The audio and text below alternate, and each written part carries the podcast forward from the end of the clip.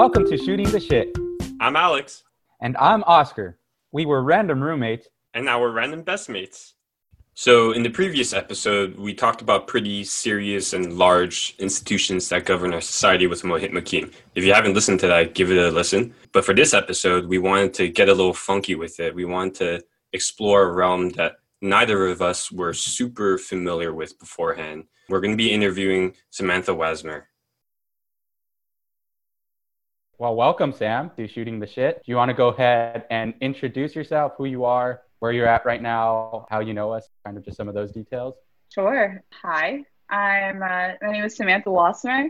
Uh, I know Alex and Oscar from senior year at Stanford. We all lived in Bob together. I work in the art world. I studied art history when I was at Stanford and did an MA in art history, specializing in the 1960s. I've done kind of various jobs and internships in museums, both in the US and in the UK. I technically live in London and work at the V&A Museum there, but I'm currently in California for the quarantine. But next week I'll be going back to London and starting work up next month, which is exciting. That was exciting. Congrats on uh, getting Awesome. to make it back. Oh, thanks. it's been like five months, so I'm ready.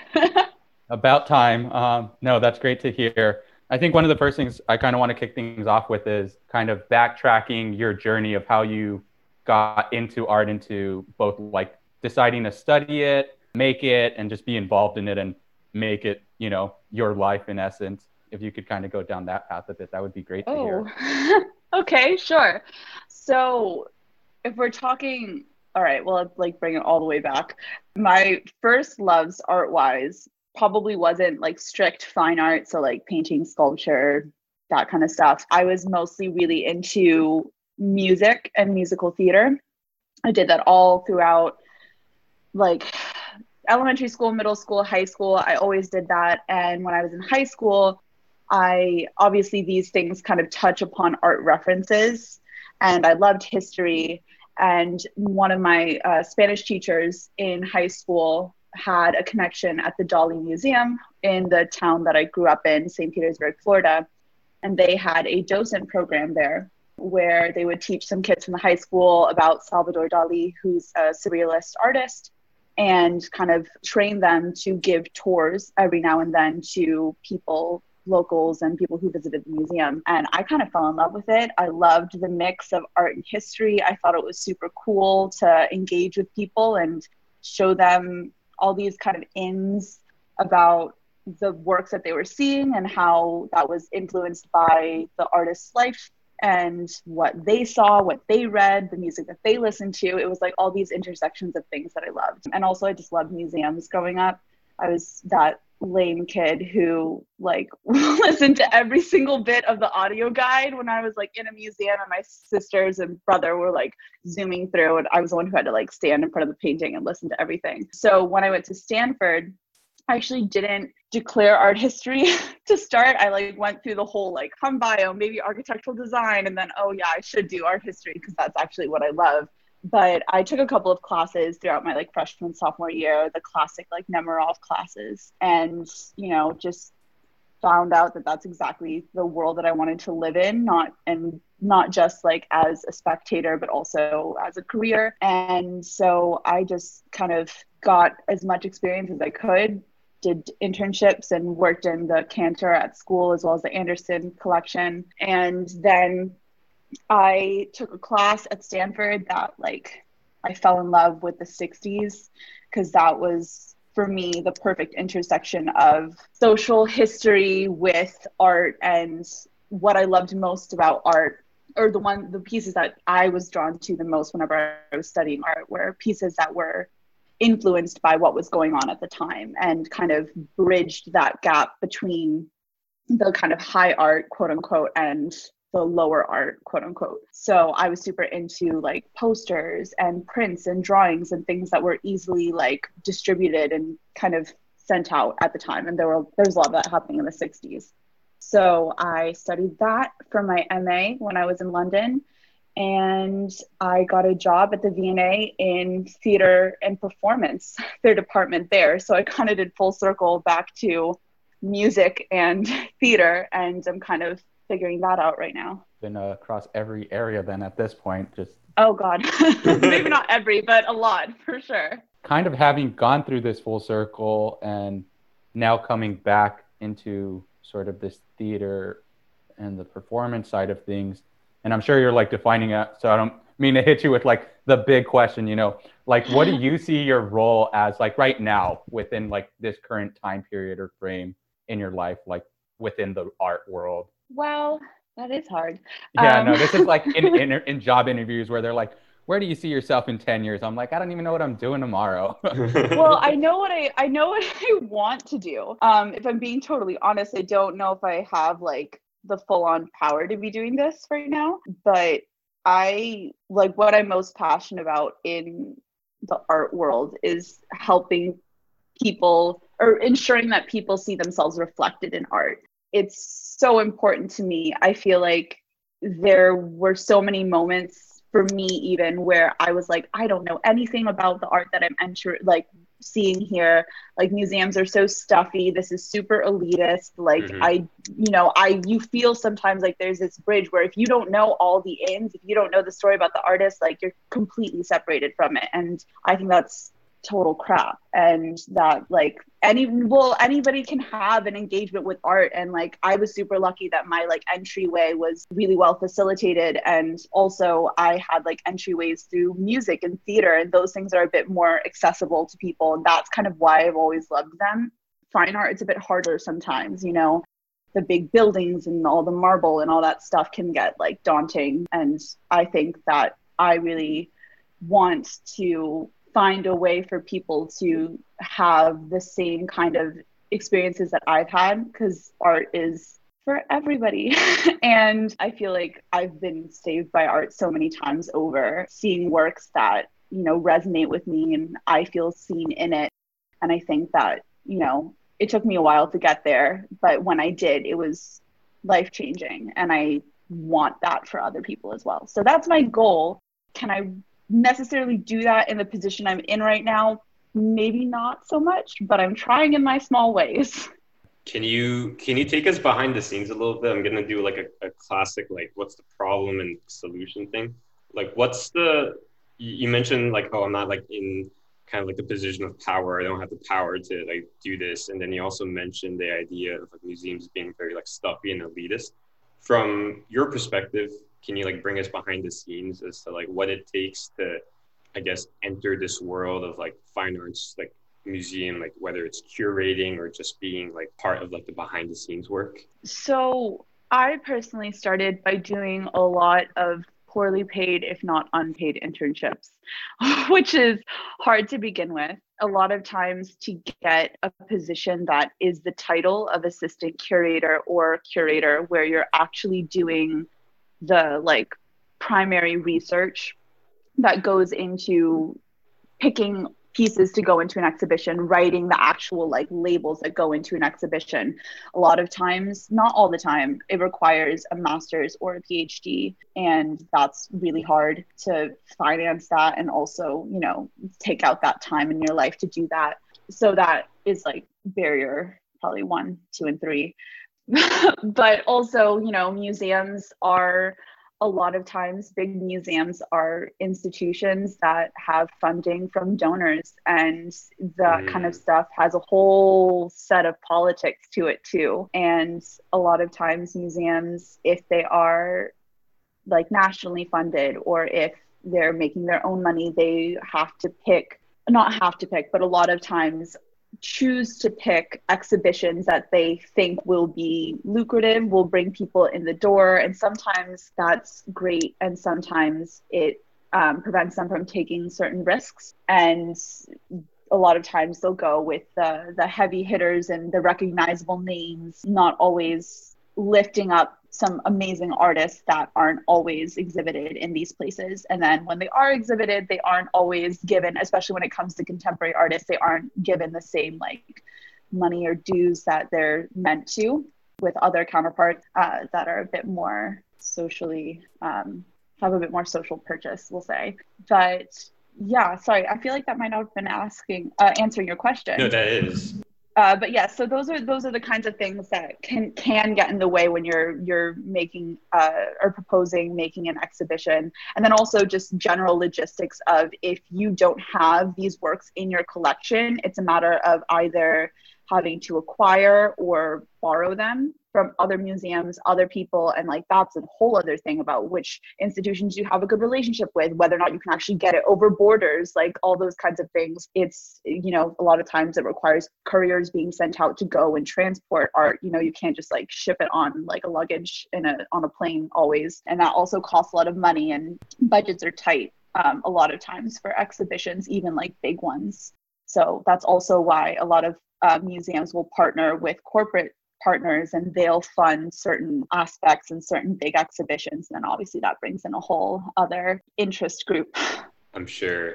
From your perspective, do you think that this, uh, like the influence of like corporations and politics in the museum world, do you feel like this is like a whole system that's broke and we need to find like a new way of reaching that vision of art being for everyone? Or do you feel like it can be reformed?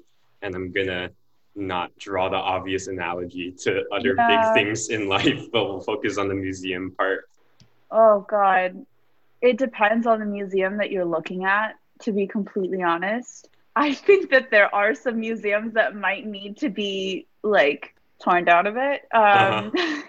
and might need to be reworked from the ground up because if we're also looking at museums who have a lot of like social clout a lot of their collection, a lot of the reason why they have a lot of social purchase is because they have collections that were built on colonialism, imperialism, looting, all those kinds of things. Like we can get into a whole conversation about art restitution and these big museums that a lot of times are in the US and the UK, definitely the UK, that have these collections that they haven't ever had to pay countries where they stole these works from and these countries are requesting them back all these kinds of stuff. I don't really know if that's something that can be reformed that and that's to me is a big part of it. I know that doesn't necessarily touch on corporations but you know when the works that you're presenting and the works that you're pulling from aren't truly yours and weren't got through you know genuine means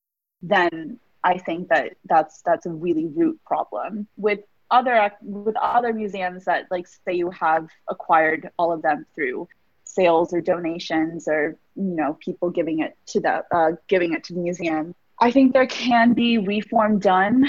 I mean it is no secret that there is a lack of bipoc people in museum positions. And i think that if you were to allow more people in and obviously there are barriers to that. There could be a lot of work done there. I've seen amazing exhibitions be put on and like amazing like curators come out of these big institutions who i super respect and think are going to change the art world. So i don't necessarily think everything needs to be torn down yet. But I, I, think that like there i mean it, it stands like a massive reform for sure Okay, so start with the heavy. We'll tear down the heavy hitters first, and then we'll see where we're at there. Yeah, I mean, there are some amazing museums. Like my my favorite museum that I've ever been to is uh, the Underground Museum in LA.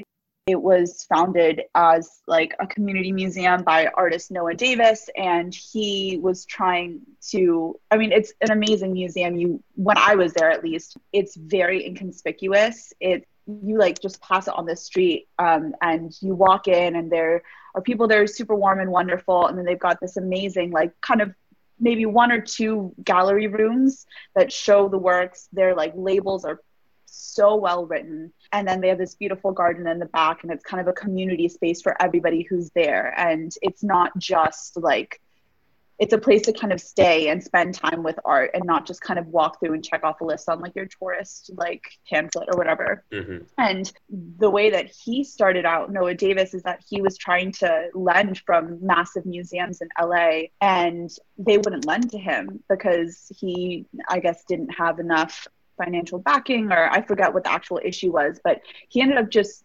making remake he was an artist himself so he remade all of these works and called it imitations of wealth i'm pretty sure is the name of the exhibition oh, wow. and that was like the first exhibition that he did there and he then got a deal with the uh, with MoCA and they started kind of lending works to them and now it's one of the best museums that I've been to. And that I think is like a perfect model of, for me, what a museum could look like, where it's just letting people spend time with art and not, I don't know, with none of those barriers there. No, I'll have to check that out now when I go back home to LA or once things oh, open. Oh, please do. Please do. And send me pictures. With kind of what you mentioned on this, I know we talked about like this high level institutional systemic approach of, you know, the large museums. Where do you see kind of the role of these smaller museums that do have that easier accessibility coming into play? You know, do we try to get more of these going? I know it's difficult with a lot of financial barriers and things, but you know, like this was an example where where Noah Davis yeah. managed to get to the point where then there was a relationship with MoCA. Is that like the aim of it? Because I feel like, in my opinion, you know, from personal experience, I never grew up really going to museums. Like any art I like ever saw was like street art in LA and yeah, stuff like yeah. that. So it's like smaller things like this seem like way more approachable than I don't know showing up to the Getty or something yeah. like that. Like, is it easier to have like more of these just exist or like individual artists that set up spaces for themselves and fellow artists? I mean, they are all around. I mean, in big cities, you'll see them in like LA and New York. There are all these kinds of alternative art spaces. So I'm not to say that, like, I'm not trying to say that these don't exist or anything like that. They absolutely do. But I think it would be great to have more of it. I think that having it on that level is amazing, but I think that there's also this kind of thought process that a museum like this idea that it has to look a certain way and that it has to be certain like I don't know, a certain level of fancy or whatever. I, I don't know. Maybe that's, uh, maybe I'm completely wrong on that. But I think that it's, it also has to do with what works you can get in there. Because a lot of these more kind of inclusive art spaces revolve around uh, contemporary artists who are showing there and all that kind of stuff. When you go like far back into like Renaissance art and that kind of stuff, that's harder because also these works need to be preserved at a certain level because they're you know they're very old so like even medieval works all these kinds of things there there is a place for these big institutions in the sense that they can fund this level of conservation. Mm-hmm. But I, yeah, I, I, I don't know if I know of a small museum, and I there are so many museums that I don't know of. I don't know that much. So um, uh, there, there's probably some small museum that is able to like take care of antiquities and everything, but it has to be climate controlled and it's all these kinds of very intense levels of conservation that have to happen to let these works be held where they are. So that that's a bit tough, but I think that it would be great to see smaller museums kind of crop up and have them be community based and for the people who actually live there versus I don't know, maybe the people who are paying for it, if that makes sense. I've uh might be a curveball question, but I promise I'm not trying to like No, go for it.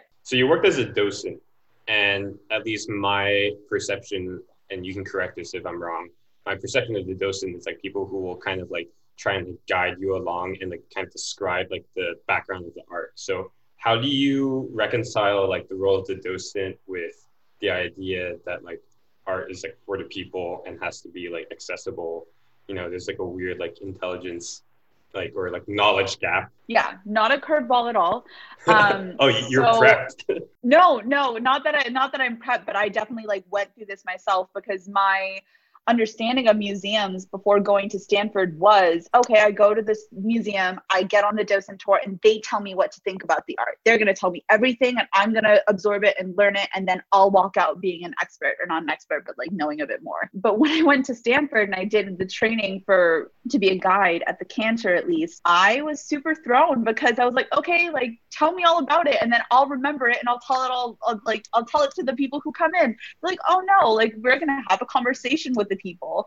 And like we're going to ask them questions and then you know have a conversation about it. And at first i was like oh i don't really know if that's like what it's not I didn't want to have a conversation with people, but I had been so accustomed to learning all these things because I thought that I needed to learn these things in order to understand the work. And yes, like there are some works that you definitely benefit from learning different bits and pieces, but that isn't to say that like if you come across a like artwork that you know nothing about and you just look at it and you say you love the color of it and that brings you joy like that is a great interaction with art like that is amazing in my mind. And you can like walk away and not know the artist's name and you can still just be able to leave and say that was a really pretty blue and you know enjoy that. But in any case so when i did the training for it i had to kind of reset my thinking. And now, any of the tours that I give, I don't really give tours anymore, but when I did give tours, so I very much based it on the people who are coming in. And I met them, I tried my best to meet them where they were and ask them questions about, well, you see this work of art, like, what's the first thing you notice about it? And then they guide me through that. And then I say, oh, actually, like, I see that you liked this color the so and so artist was inspired by the views of california while they were growing up or something like that and it's it's not it's kind of an exchange and i think that i had to definitely learn to to have that conversation and like relinquish some control in that but it's so much better that way in my mind. And i think that the people, or at least I hope that some of the people, at least that I had conversations with, left feeling like they could go to a museum and just approach a work of art and have an experience with it that wasn't necessarily facilitated by a docent or maybe it was and maybe they learn like what their name was and what year it was made and what it was inspired by but that's not like the only thing they get from it. They're able to like look at it and say oh what do i see first? How does it make me feel? What do i think about that kind of thing and it's not like that in all museums. I mean in big museums they'll still give you like audio guides and there'll still be labels that tell you all this information. And there's a hierarchy in that. There's some if you go to a museum you'll notice there's some labels that are just like tombstone labels. So it's got the name the artist the year the material probably who donated it what the museum like number like uh, I guess like cataloging number is, and that's about it. Sometimes they'll have like a short label that'll give a little bit of info, and sometimes an extended label. And if you would ask like high school me, I would have been like, give extended labels for all of them, like tell everybody everything. But I have become a fan of the tombstone and short ones because then it doesn't tell people as much what they need to be seeing. It tells them maybe the the bare minimum of what they need if they do need anything and then hopefully the the idea is that then they would have some tools to like look at it. And then if they wanted to find out more hopefully the museum would have materials for them to like learn a bit more as well. But then hopefully it kind of takes out a bit of the hierarchy of like somebody from the museum telling you exactly what to feel right. On some of those kind of tours that you gave when you were at the cantor did you ever come across like difficult situations where people like didn't want you even like telling them anything about it or yeah. cases where they thought you were telling them way too much and you're like no kind of let me do my thing i just want to go or like how do you manage that balance because i can imagine that there's like varying expectations that people come in with when they're like there to see art you know yeah anything like that? so I I never really had anybody who didn't want me telling them things because okay. you could opt to be in the tour or not. So if they didn't want to hear anything, they usually didn't go go on the tour.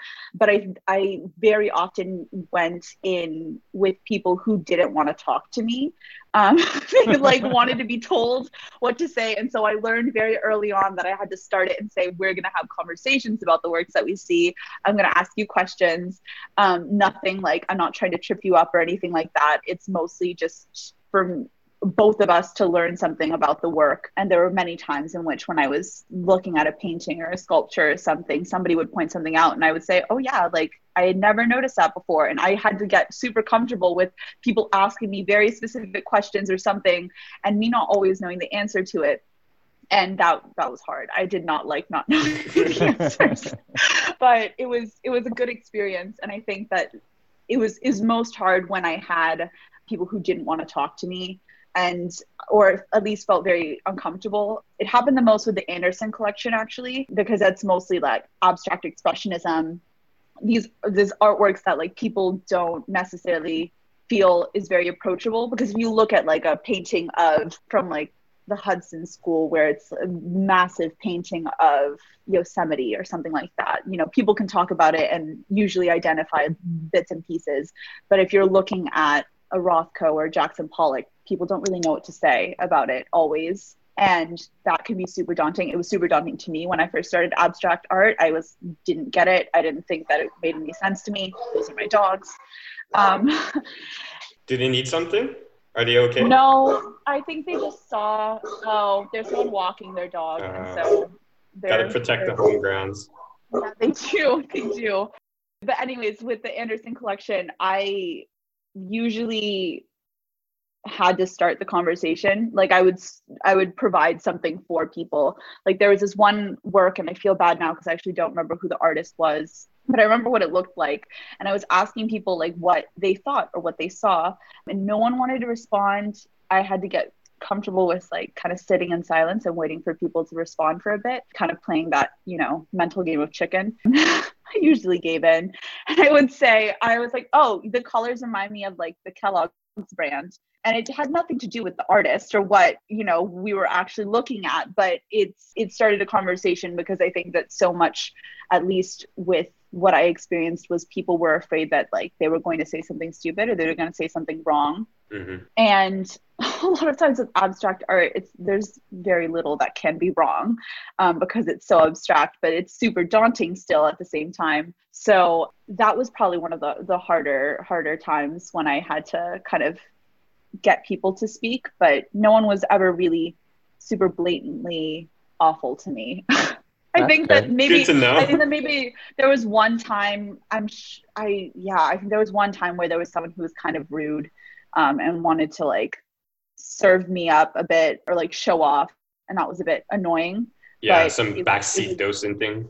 Yeah, some something like that. Um, but you know, you kind of just have to smile and be like, oh yeah, you know, that's that's not untrue. Yes, okay, and then you kind of just move on and make sure that the other people are also getting something out of it. When there's a group of people, that was sometimes hard. Also, when there were little kids, that was i always kind of loved it when there was a kid in there because they're not afraid to talk at all. They like just will tell you about anything. And i actually really enjoyed it but it's hard sometimes when you've got like a parent with their child and then like two grandparents who are there for the weekend visiting their you know grand grandchild and you know they're not necessarily on the same like expectations of what the tour will be. So that was interesting but yeah nothing super awful Right on. One other thing we wanted to kind of dig into, in addition to being a docent, is sort of this documentary that you got to work on um, and how you got into that space. And you mentioned yeah. art from the 60s. And yeah, take it away of just like giving us some yeah. background. I it was very much a like right place at the right time kind of thing. I was just super lucky. I had finished my Uh, well no i actually hadn't finished my master's. I was in the middle of working. I did i was working at the v&a as like a contracted like researcher for the theater and performance department while i was also finishing up my master's. That was a lot of a lot of like time in the library or in the museum not much else. But i had mentioned to them that I was doing my master's in the 60s, like loved the 60s, and they had had an exhibition in 2016 on like 1966 to 1970 and that like time and the whole like cultural shift that happened all across like fashion politics music everything at the time and they were putting together a documentary based on these interviews that they had had with key figures of the 60s at the time they had uh, one of the people who worked who works in the V&A, Emily Harris, is a great like filmmaker director, and she uh, was putting together this documentary based on these interviews that she had done for the exhibition. She had like gone to California and New York um, and interviewed people all around uh, and even in like London too. People like Yoko Ono and uh, Stewart Brand, like all these amazing people from the 60s. I could like go on and name a bunch of people. I was like super excited, and like very much like, oh, please, like let me help you with this. And they one one of the girls who was helping out with it was like transitioning out of the department. And I, honestly i think they were just looking for something for me to do. And they like paired me up with emily. And they're like oh can you like take a look at this cut that we have the documentary and let us know what you think? And of course me like being super into it i like was super intense with my notes. Like at this point i feel like you could switch around here and do this and do that. And maybe you could mention this person. And i was so excited.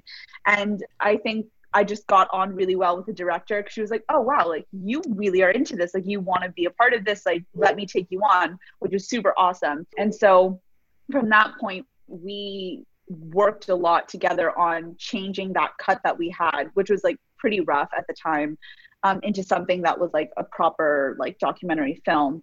Um, and our like kind of deadline was the Mill Valley Film Festival last year in October. It was a agreed based on that rough cut that they would let this documentary into the film festival, which was like super fantastic but we needed to kind of finish it up. And so emily and i worked on doing that like finding from like fitting in more interviews different bits changing the entire structure around and all that kind of stuff and like working on rights to music because that's a huge thing especially in the 60s to music was super essential. And also anytime you uh, have music in anything you need to like clear the rights. That that was like a big hurdle to jump over and like footage rights as well because a lot of it was archival footage um, that we kind of inter interlocked with these interviews. And so that was probably one of the best things that I've been a part of um, in my career. It was just so eye opening and wonderful. I got to sit in on a couple of interviews and I even found I was like super excited because when I looked at the film at the time, there weren't I personally noticed there was a lack of the BIPOC people in there. There's only a handful, and I fought really hard to include more people in there. And I was able to get one more person in there to talk about because I, I a lot of the time with the 60s, they had like black figures talk about obviously like the Black Panther movement movement and the civil rights movement, but they weren't talking about other things that were happening in the 60s.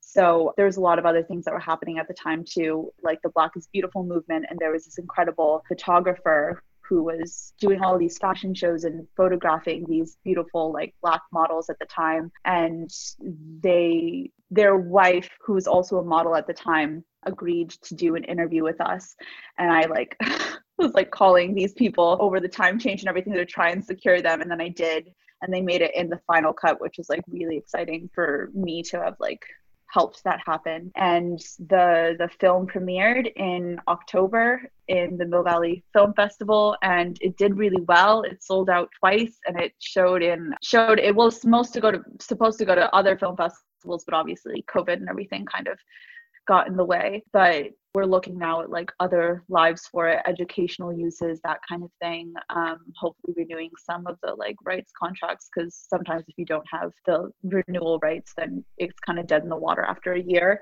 But yeah that was an incredible experience. I got to meet like some really really fantastic people and yeah just have great conversations with these people who were there at the time and super socially tumultuous and there was just a lot going on. And like it's no secret that people have like compared the 60s to what's going on now um, in terms of like social revolution and everything. And so it was just really cool to hear what people thought about that time and how it compares to now. Yeah it was just awesome experience. Yeah sounds like it. Did you feel like you, there was a, a pattern or like main takeaways from these like essentially like living legends from the time did they yeah. have any like major takeaways on how things are comparing back then to now? Yeah. So the main main takeaway, it was really cool because at the end, like all of these people who are working then in the 60s are still doing stuff now. Like they're still pushing for change to happen. And basically the takeaway is that like it's, it's a long road, but it you need to keep going it needs to keep happening and like the the the main thrust of like most social revolutions happen in the younger generation. And so much of it was like them imparting the wisdom to like keep fighting keep moving and like you know don't like settle for what's going on now. And like sometimes it will look different than what you think it will like in terms of how you're like called to help and take part in things. A lot of times it's not just like these some of these people were helping out through art and revolting through that like rebelling through that and that can be so so big. Like change in art and media and culture is so important because that's where people usually like engage with ideas. You know not everybody is super into like listening to politics podcasts and reading every little bit of news but like when it shows up in a tv show that you're watching or when you're like you know listening to a song that has lyrics about this kind of thing like it it kind of invades your world and then you have to look up and listen and pay attention to what's going on. So it's super important to kind of speak up whenever you can. Yeah was there any interview or individual that you met that like stuck with you you know like a person that like you got engaged with that like you either resonated with or were like oh wow that was just like powerful or an immense experience and like talking to yeah um well a lot of the people who were interviewed uh were done before i came on. A few people that happened after me. They were all pretty fantastic. One person who i thought was just so cool was this woman named Denise Kaufman. She was and is a part of this uh, all girl rock band that was popular in the 60s in Haight Ashbury. They opened for Jimi Hendrix, but they never got signed at the time because they were an all girl band and no one really mm-hmm. knew how to handle them, all that kind of stuff. They broke up, um, went about their separate ways lived all the, their like their full lives and now they've come back together and they've like released multiple albums since then. They got signed and they're like total rock stars now and it was just really cool because when I met, I got to meet her in person, um, and we just had a great conversation for the interview or anything. I was actually in California at the time, and she was uh, recording with her her group. They're called the Ace of Cups, and we just spent a really lovely afternoon in California talking for uh, a few hours. And I just kind of picked her brain about everything that she'd gone through. She in the '60s was obviously in Haight Ashbury, but she also was a part of the Merry Pranksters, and uh, she she also did a lot of, she was a part of the free speech movement at Berkeley as well. And so also was a part of protest then. And uh, yeah, we just had a really wonderful time. Uh, and she, for me, really, she struck this like balance between like standing up for what you believe in and obviously taking action, protesting, but then also doing things that were really important to her like music and like living that out in her life which i found really inspiring and awesome. So that was that was a great interview but there were so many other people who i just i listened to their like bits of the film and i they still kind of like hit me because they're so incredible and inspiring. No that sounds like a fantastic experience to be able to like just have and like i can't imagine like where you go back and you see it and it's like you remember it or it's still just like you know hits the right notes with you seeing that. Mm-hmm. um, yeah. you kind of mentioned sort of uh, this talk with denise kaufman about how it kind of revealed this balance between like producing art speaking your mind and kind of all of this. You yourself are an artist. You produce things as well. And so wanted to kind of step into this next segment of sort of you know where you also kind of have a role in the art world as an artist. Like can you describe you know whether that's on the musical side or drawing, painting, whatever it is, kind of how you see that component in the mix of everything else that you're trying to do with making art for everybody and things like that. Yeah. God, that's like uh, you know when i talk about this is like getting into like dream kind of stages um because i'm like still super i'm i feel like i'm still super i don't know early in my kind of exploration of being an artist myself or a creative, I'll say, if that's not too annoying. no, no, no. Uh, I like it. but I think for so long I personally didn't give myself the the like kind of space to be able to call myself that or to to try it out myself. I always kind of saw it as like a side hobby because I had studied art and music and everything for so long, I was daunted by how incredible all these people were. And I'm like, you know, they live their entire lives, eat, sleeping, breathing nothing but music or literature or art. And I'm all over the place. Like I, you know, have I spent the last like how many hours yesterday watching Grey's Anatomy. Like, am I really on the same level of these people? Probably not. Could I get there? Maybe. But for a long time, that kept me from really stepping into that world. But I've always wanted it for myself. So I think that ideally, I I don't know. I, that's hard because like obviously if I'm like dreaming super big, I want to. Oh, sorry. Your supporters are here. Good. They're out here supporting saying you are an artist? So if I'm like thinking super big, super dreaming, I kind of just want somebody to see my work and feel like something resonates with them.